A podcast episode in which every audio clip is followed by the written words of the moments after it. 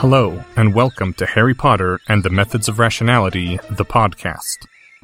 Written by Eliezer Yudkowsky, read by Eneasz Brodsky, based on the works of J.K. Rowling. First half of Chapter 72 Self Actualization, Part 7 Plausible Deniability. The winter sun had well set by the time dinner ended, and so it was amid the peaceful light of stars twinkling down from the enchanted ceiling of the great hall that Hermione left for the Ravenclaw Tower alongside her study partner Harry Potter, who lately seemed to have a ridiculous amount of time for studying.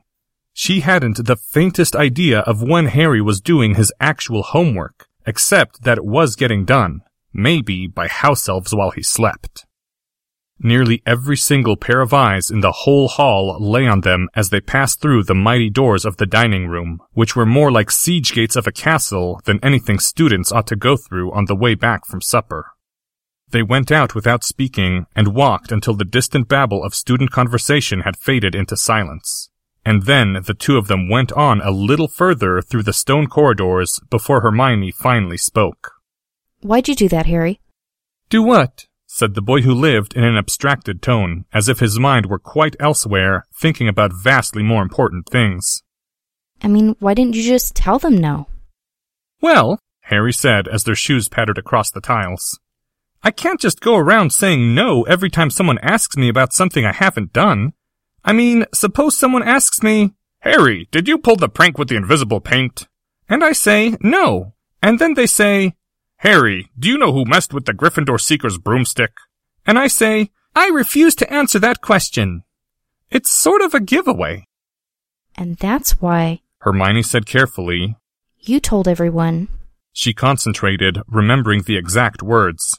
that if hypothetically there was a conspiracy, you could not confirm or deny that the true master of the conspiracy was Salazar Slytherin's ghost. And in fact, you wouldn't even be able to admit the conspiracy existed, so people ought to stop asking you questions about it. Yep, said Harry Potter, smiling slightly. That'll teach him to take hypothetical scenarios too seriously. And you told me not to answer anything. They might not believe you if you deny it, so it's better to say nothing unless you want them to think you're a liar. But, Hermione said helplessly. but now people think I'm doing things for Salazar Slytherin. The way the Gryffindors had been looking at her, the way the Slytherins had been looking at her. It goes along with being a hero. Have you seen what the Quibbler says about me? For a brief second, Hermione imagined her parents reading a newspaper article about her, and instead of the story being about her winning a nationwide spelling bee or any of the other ways she imagined getting into the papers, the headline said, Hermione Granger gets Draco Malfoy pregnant. It was enough to make you think twice about the whole heroine business. Harry's voice turned a bit more formal. Speaking of which, Miss Granger, how goes your latest quest? Well, said Hermione. unless the ghost of Salazar Slytherin really does show up and tell us where to find bullies, I don't think we're going to have much luck. Not that she was sorry about that. She glanced over at Harry and saw the boy giving her a peculiarly intense look. You know, Hermione, the boy said quietly as though to make sure that nobody else in the world heard. I think you're right. I think some people get a lot more help than others in becoming heroes. And I don't think that's fair either. Harry grabbed at her witch's robes where they lay over her arm and hustled her into a side hall of the corridor they were walking through, her mouth gaping open in surprise even as Harry's wand came into his hand. They rounded a curve of the side hall and it was so narrow that it was almost pushing her and Harry into each other, even as Harry pointed to the way they'd just come and softly said, Quietus. And then a moment later, in the other direction, Quietus, again.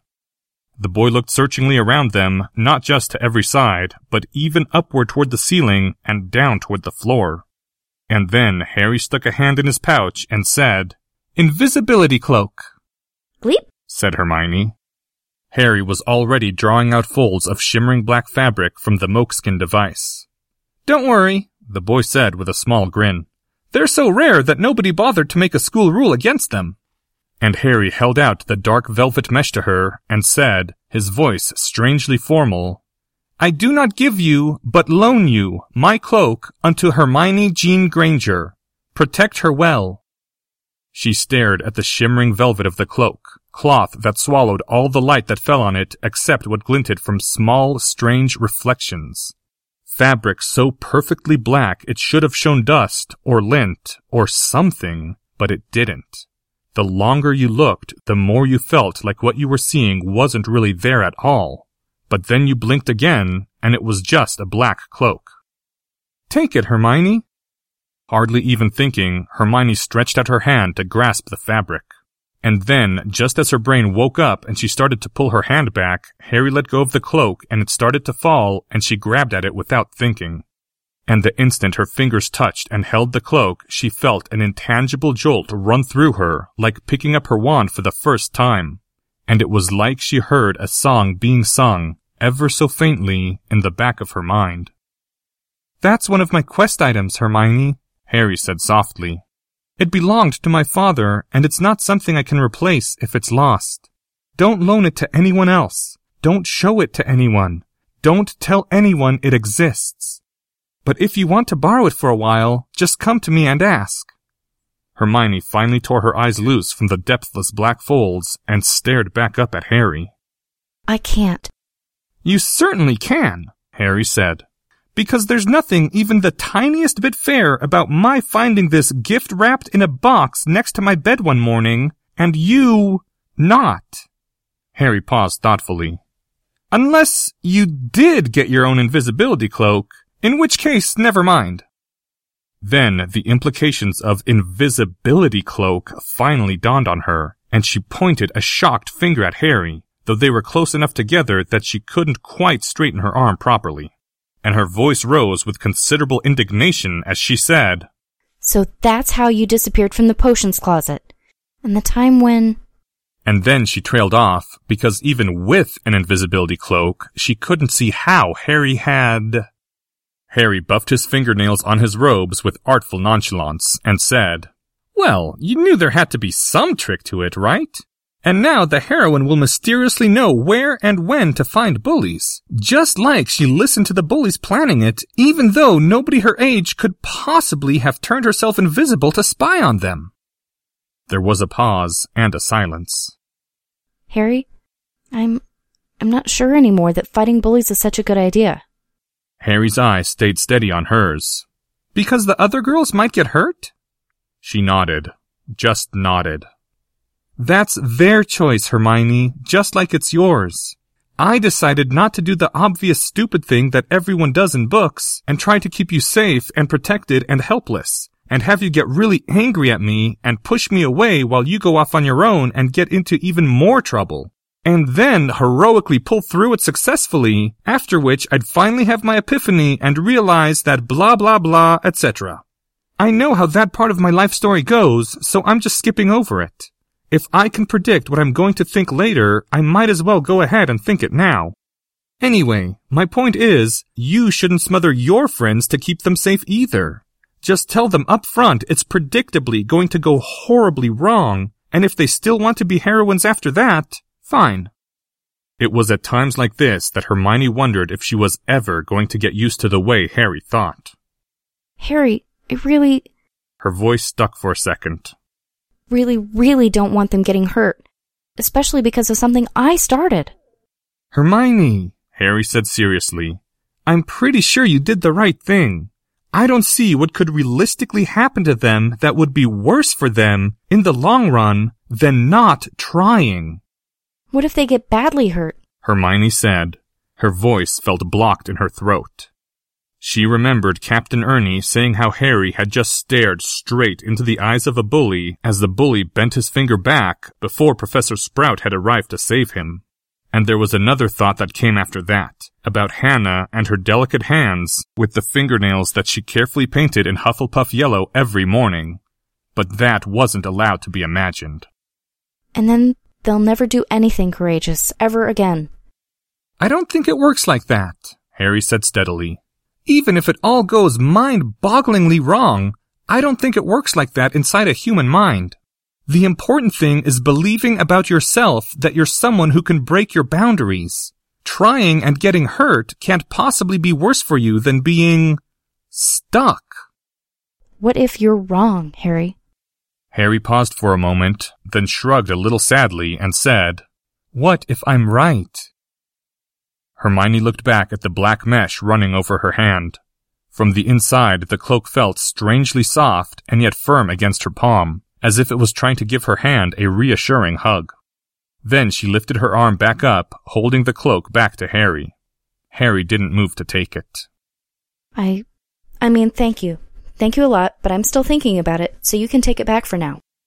And, Harry, I don't think it's right to spy on people. Not even on known bullies to rescue their victims? I've never been bullied, but I've been through a realistic simulation and it didn't feel very pleasant. Have you ever been bullied, Hermione? No. She said in a quiet voice and went on holding out Harry's invisibility cloak to him. Finally, Harry took back his cloak. She felt a small twitch of loss as the inaudible song vanished from the back of her mind and started to stuff the black material back into his pouch. As the pouch ate the last of the fabric, Harry turned from her to break the quieting barrier. And, um, Hermione said. That's not the cloak of invisibility, is it? The one we read about in the library on page 18 of Polyvira's translation of Gottschalk's An Illustrated Scroll of Lost Devices? Harry turned his head back, grinning slightly, and said in exactly the same tone of voice he'd used earlier with the other students at dinner, I cannot confirm or deny that I possess magical artifacts of incredible power.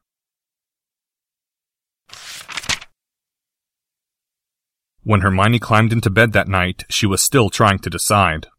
Her life had been simpler at dinner time, back when there hadn't been any practical way for them to find bullies. And now she had to choose again, not for herself this time, but for her friends. In her mind's eye, she kept seeing Dumbledore's lined face and the pain it hadn't quite hidden. And in her mind's ears, she kept hearing Harry's voice saying, That's their choice, Hermione, just like it's yours. And her hand kept remembering the sensation of the cloak against her fingers, replaying it over and over in her mind. There was a power to the feeling that compelled her thoughts to return to it, and to the song she'd heard, hadn't heard, in a part of her mind and magic which now lay silent once more. Harry had spoken to the cloak like it was a person, telling it to take good care of her. Harry had said the cloak had belonged to his father, that he couldn't replace it if it was lost. But Harry wouldn't really do that, would he? Just hand her one of the three Deathly Hallows created centuries before Hogwarts? She could say that she felt flattered, but this went way beyond feeling flattered, into making her wonder just what she was to Harry exactly. Maybe Harry was the sort of person who went around loaning ancient lost magical artifacts to anyone he considered a friend. But but when she thought about which part of his life Harry had said he'd skipped over, the part where he tried to keep her safe and protected, Hermione stared up at the ceiling of the Ravenclaw dorm. Somewhere beyond her bed, Mandy and Sue were talking. She'd turned up her quieting charm to where she couldn't hear the exact words, but could still hear their faint murmur. There was something comforting about sleeping in a dorm with the other girls. Harry kept his own quieter turned all the way up, she knew. She was starting to wonder if maybe Harry actually did, well, you know, like her. It took Hermione Granger a long time to fall asleep that night. And when she woke up the next morning, there was a small slip of parchment peeking out from under her pillow, which said, At half past ten, you will find a bully in the fourth passageway to the left of the hall leaving the potions classroom. Signed, S.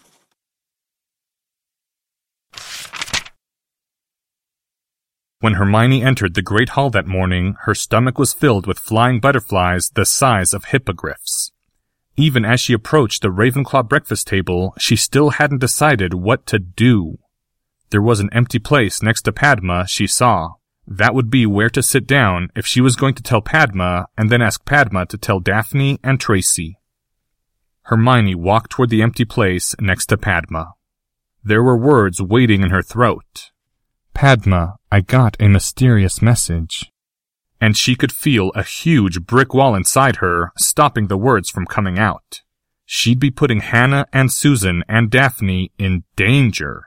taking them and leading them by the hand straight into trouble. That was wrong. Or she could just go and try to handle the bully herself without telling her friends anything.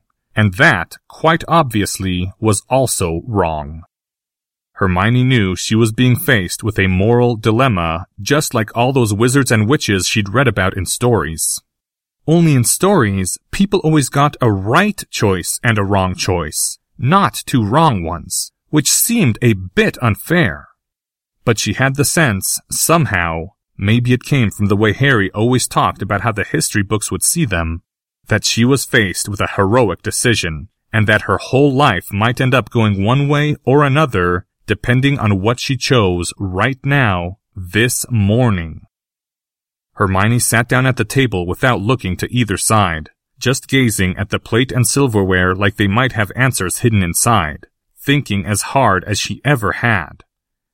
And a few seconds later, she heard Padma's voice whispering almost in her ear, Daphne says she knows where the bully's going to be at 10.30 today. Doomed. They were all doomed, in Susan Bones's opinion. Auntie sometimes told stories which started out like this. People doing something they knew was stupid. And the stories usually ended with someone being doomed all over the floor and all over the walls and getting on Auntie's shoes. Hey, Padma, muttered Parvati, her voice just barely audible over the soft impacts of eight girls tiptoeing through the corridors leading to the potions classroom. Do you know why Hermione's been sighing all morning? No talking, hissed Lavender, the harsh whisper sounding much louder than Parvati's mutter. You never know when evil might be listening. Shh, said three other girls even more loudly. Utterly, totally, quite extremely doomed. As they approached the fourth passageway to the left of the potions classroom, where Daphne's mysterious informant had said the bullying would take place, the eight of them moved slower. The sound of their feet got softer, and finally General Granger made the gesture that meant, Halt, I'll look ahead. Lavender raised a hand then, and when Hermione turned to look at her, Lavender, looking puzzled, pointed straight down the corridor gestured to herself, and then tried to sign something else that Susan didn't understand. General Granger shook her head, and once again, this time with slower, more exaggerated movements, made the sign for, Halt! I'll look ahead. Lavender, looking even more puzzled, pointed back the way they'd come and made a bouncing gesture with her other hand. Now everyone was looking even more confused than Lavender, and Susan thought with some acerbity that evidently one hour of practice done two days ago wasn't enough to remember a new set of code signals. Hermione pointed at Lavender, then at the floor beneath Lavender's feet, the expression on her face making it very clear that the intended meaning was, You stay here. Lavender nodded. Doom, doom, doom, went the words of the Chaos Legion's marching song through Susan's mind. Doom, doom, doom, doom, doom, doom. Hermione reached into her robes and drew out a little rod with a mirror on the end of it and an eyepiece. Very, very softly indeed, the Ravenclaw girl crept up to the wall right next to where the passageway opened off the corridor and peeked just the tip of the eyepiece around the corner. Then a little more. Then a little more. Then General Granger cautiously stuck her head around the side. General Granger turned back to them, nodded, and made the hand gesture for, follow me. Susan felt a little better as she crept forward. The part of the plan which called for them to arrive 30 minutes before the bully had, apparently, actually worked. Maybe they were only slightly doomed?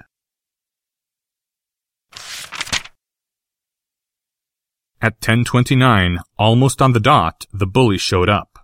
If anyone had been present to hear, though the corridor was apparently empty, they would have heard his shoes clicking solidly through the main corridor, entering the passageway, walking toward where the passageway turned its first corner, turning that corner, and then stopping in some surprise upon seeing that the passageway now terminated in a solid brick wall where no wall had been before. The bully shrugged and turned away as he leaned back to watch the main passage from just around the corner. It was the Castle Hogwarts, after all. Behind the hastily transfigured thin panels they'd assembled into the outward appearance of a brick wall, the girls waited. Not speaking, not moving, hardly even breathing, but watching through the eye holes they'd left themselves. As Susan's gaze took in the bully, she could feel the tightening of her chest all the way into her toes. The boy looked to be in his seventh year, if not older, and his robes were trimmed in green instead of the red they'd been hoping for. And he had muscles. And after staring for a bit longer, Susan realized his stance had the balance that meant he dueled. Then they all heard the sounds of more feet approaching from the corridor. The fourth year Gryffindors and Slytherins had just been let out of potions class. The footsteps pattered past and diminished and faded, and the bully didn't do anything. For a moment, Susan felt an instant of relief. Then another, smaller group of footsteps approached. The bully still didn't do anything as the footsteps went past.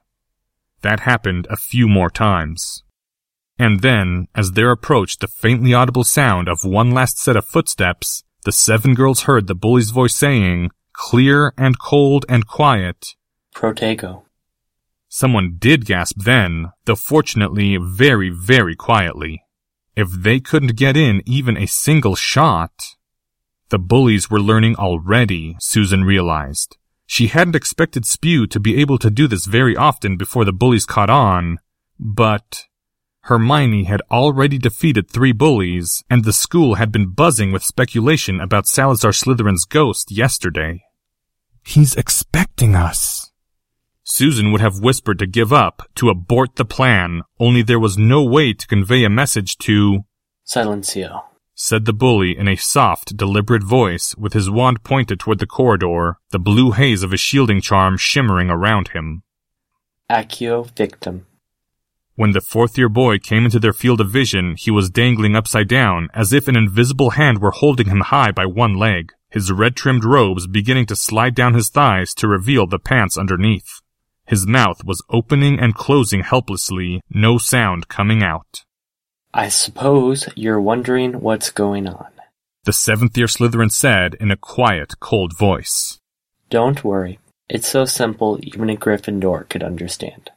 With that, the Slytherin's left hand formed a fist and drove hard into the Gryffindor's belly. The fourth year boy's body jerked around frantically, but still no words left his mouth. You're my victim. I'm a bully. I'm going to beat you up, and we'll see if anyone stops me. It was at that moment that Susan realized it was a trap. And in almost the same moment, there rang out the mighty and high-pitched voice of a young girl crying, Stop, evildoer! Venite incantatem! Lavender, thought Susan, agonized. The Gryffindor girl had volunteered to be a distraction, while the rest of them executed a flank attack from where the bully wouldn't expect it. That had been the plan, only now, In the name of Hogwarts, cried Lavender's voice, though they couldn't see her. and in the name of heroines everywhere, I command you to let go of that. Ah! Expelliarmus. Stupefy. Accio, stupid heroine. When Lavender floated into their vision, dangling by one foot and unconscious, Susan blinked. The girl was dressed in a bright crimson and gold skirt and blouse instead of her usual Hogwarts robes. The bully was also giving the girl's upside down body an odd look, and then he pointed his wand at her and said, Venite incantatem. but the clothes stayed the same.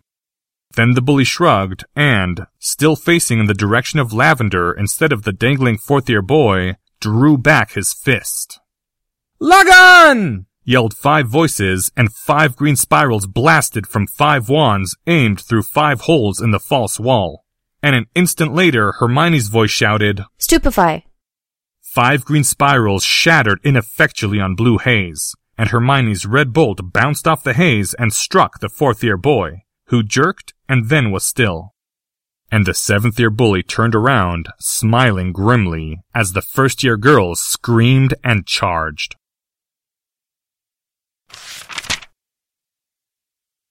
Susan's eyes flew open, and instantly she was rolling away from where she'd lain on the floor, her lungs still on fire and her whole body still aching from where she'd been hit.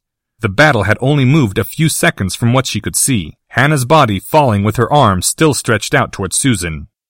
Glicio. Shouted Hermione, but the older boy just slashed his wand down, leaving a trail of green glow behind, and Hermione's charm visibly disrupted into a shower of blue-white sparks. And then, in almost the same motion, the bully said, Stupefy! and Hermione was blown backward, and Susan summoned up all the magic she had left and shouted Innervate! at Hermione's body even as the bully turned toward her.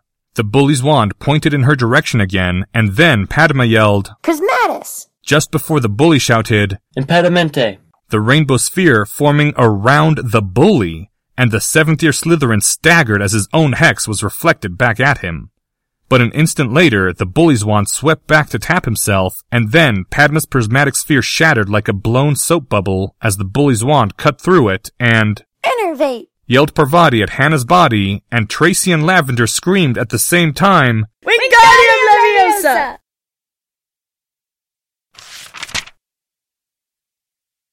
Hannah Abbott held out her wand with a hand that trembled with exhaustion. She didn't have enough magic left for even one innervate now.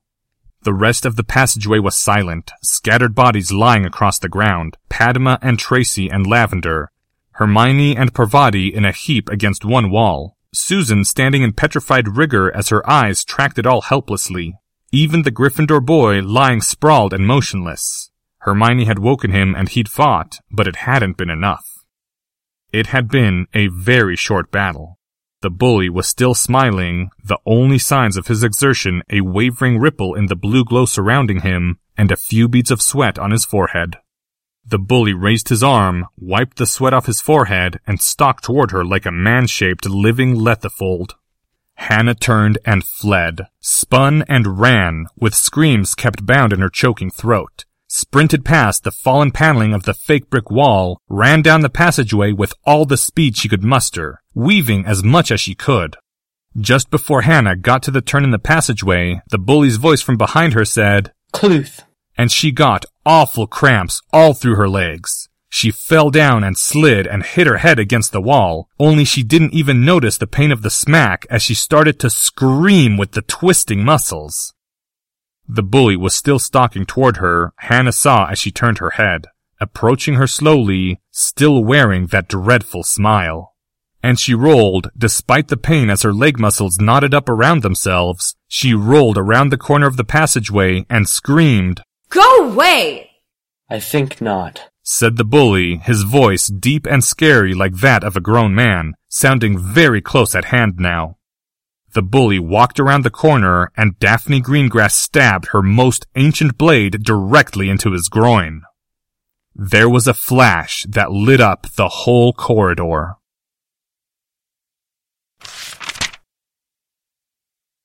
End first half of chapter 72.